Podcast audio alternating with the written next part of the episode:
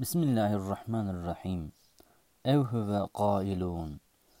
Re'fet ev huve gailun ayeti celilesindeki gailun kelimesinin manasını merak edip sorması münasebetiyle ve hapiste sabah namazından sonra sairler gibi yatmasından gelen rehavet dolayısıyla elmas gibi kalemini atalete uğratmamak için yazılmıştır. Uyku üç nevidir. Birincisi, gayluledir ki, fecirden sonra ta vakti kerahet bitinceye kadardır. Bu uyku, rızkın noksaniyetine ve bereketsizliğine hadisçe sebebiyet verdiği için hilafı sünnettir.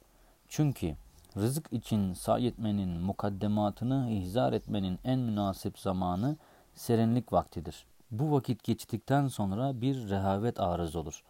O günkü saye ve dolayısıyla da rızka zarar verdiği gibi bereketsizliğe de sebebiyet verdiği çok tecrübelerle sabit olmuştur. İkincisi feyluledir ki ikindi namazından sonra mağribe kadardır.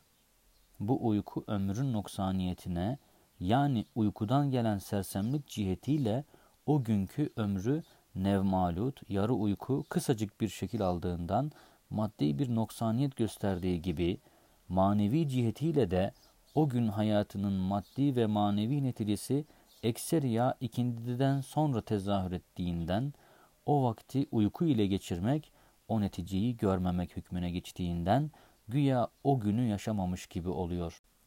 Üçüncüsü kayluledir ki bu uyku sünnet-i seniyedir. Duha vaktinden öğleden biraz sonraya kadardır.